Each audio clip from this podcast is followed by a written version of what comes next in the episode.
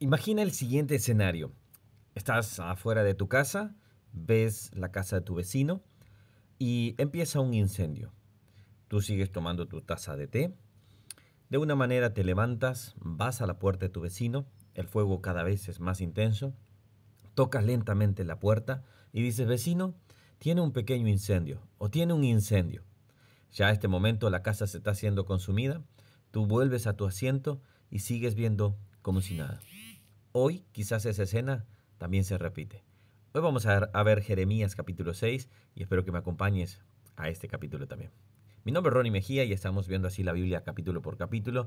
Gracias por acompañarme diariamente. Bienvenidos a aquellos por primera vez. Y hoy vamos a ver Jeremías capítulo 6. Hemos visto eh, ya la inminente invasión, hemos venido hablando de esto.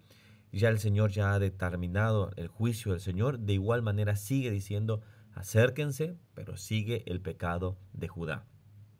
Ahora, cuando vemos esto, muchas veces, y como la historia al principio te la contaba, muchas veces pensamos y decimos, no tengo que ser confrontativo, no es mi, mi estilo. Es que realmente me gusta más un dialecto que simplemente decirle a las personas arrepiéntete.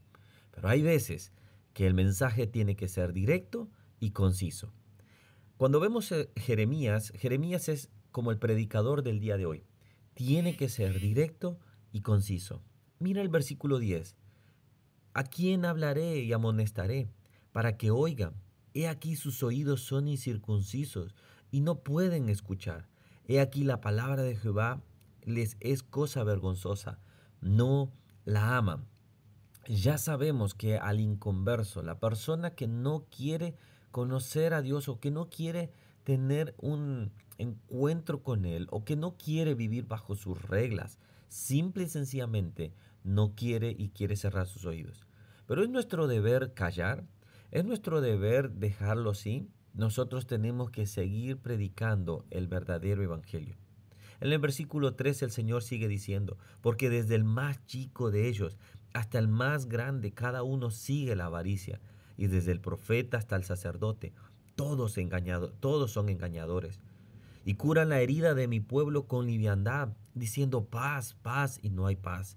Se han avergonzado de haber hecho abominación. Ciertamente no se han avergonzado, ni aún saben de tener vergüenza, por tanto caerán entre los que caigan, cuando los que cuando los castigue caerán, dice Jehová. Es como la historia al principio, muy livianamente decimos al vecino hay un, incendio, mira que se te está quemando. En unas ocasiones tendríamos que correr, golpear la puerta, casi derribarla, decir, vecino, el fuego está en dentro de tu casa, sal y corre. La pregunta es que ahora cómo nosotros estamos compartiendo el Evangelio, cómo nosotros le estamos diciendo al mundo entero y decimos, el Señor está por volver, viene su juicio, o simplemente decimos, lo que quieren escuchar? Esa es la pregunta que hoy tenemos que respondernos. Ese es lo que nosotros hoy tenemos que analizar. Yo sé que es más fácil decir solo amor y paz y gozo, pero Dios nos ha enviado solo decir eso.